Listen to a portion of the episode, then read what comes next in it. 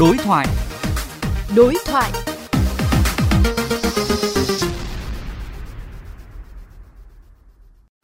Thưa ông, để ngăn ngừa tình trạng ùn tắc và tai nạn giao thông trong dịp Tết Dương lịch, Tết Nguyên đán và lễ hội xuân năm 2024 thì lực lượng thanh tra giao thông đã có kế hoạch bố trí lực lượng tại những cái điểm chốt thường xuyên xảy ra ùn tắc như thế nào? Dưới sự chỉ đạo của Ủy ban An toàn giao thông quốc gia, Ủy ban dân thành phố thì trên cơ sở Sở Giao thông chỉ đạo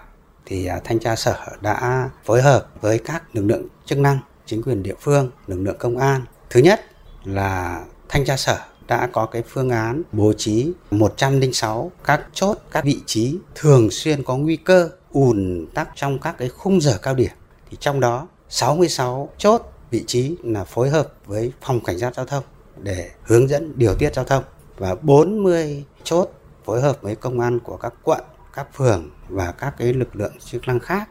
để mà điều tiết hướng dẫn giao thông để chuẩn bị cho Tết Dương lịch, Tết Nguyên đán và lễ hội xuân. Tùy theo cái tình hình thực tế thanh tra sở sẽ bố trí thêm 26 vị trí chốt nữa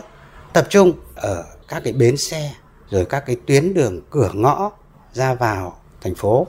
trên các cái cây cầu lớn để điều tiết giao thông rồi giải quyết các cái sự cố mất an toàn giao thông khắc phục các cái hậu quả có các nguy cơ xảy ra các va chạm cũng như là các cái tai nạn trên à, toàn địa bàn của thành phố. Cuối năm cũng là thời điểm xảy ra tình trạng lấn chiếm vỉa hè lòng đường, tiềm ẩn nguy cơ gây ra tình trạng ùn tắc và tai nạn giao thông. Lực lượng thanh tra giao thông đã có kế hoạch gì để ngăn chặn tình trạng này? Thanh tra giao thông đã chỉ đạo 30 cái đơn vị quận, huyện, thị xã là xây dựng cái kế hoạch phối hợp với chính quyền địa phương. Thứ nhất là tổ chức giải tỏa các cái vi phạm lấn chiếm lòng đường, hành lang an toàn giao thông đường bộ để đảm bảo cái trật tự an toàn giao thông. Thứ hai là tăng cường công tác xử lý các cái vi phạm về xe dừng đỗ, các cái phương tiện xe đón, đón trả khách, các cái điểm trông giữ phương tiện và các cái vi phạm khác là cái nguyên nhân gây lên ùn ứ giao thông, mất trật tự an toàn giao thông. Từ nay cho đến Tết Dương lịch, Tết Nguyên đán, lễ hội xuân, thành ra sẽ phải huy động 230 đồng chí trên một ngày để phối hợp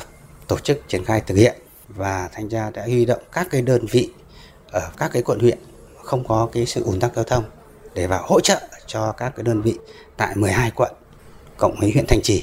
là những cái địa bàn nó có cái nguy cơ về ùn tắc giao thông.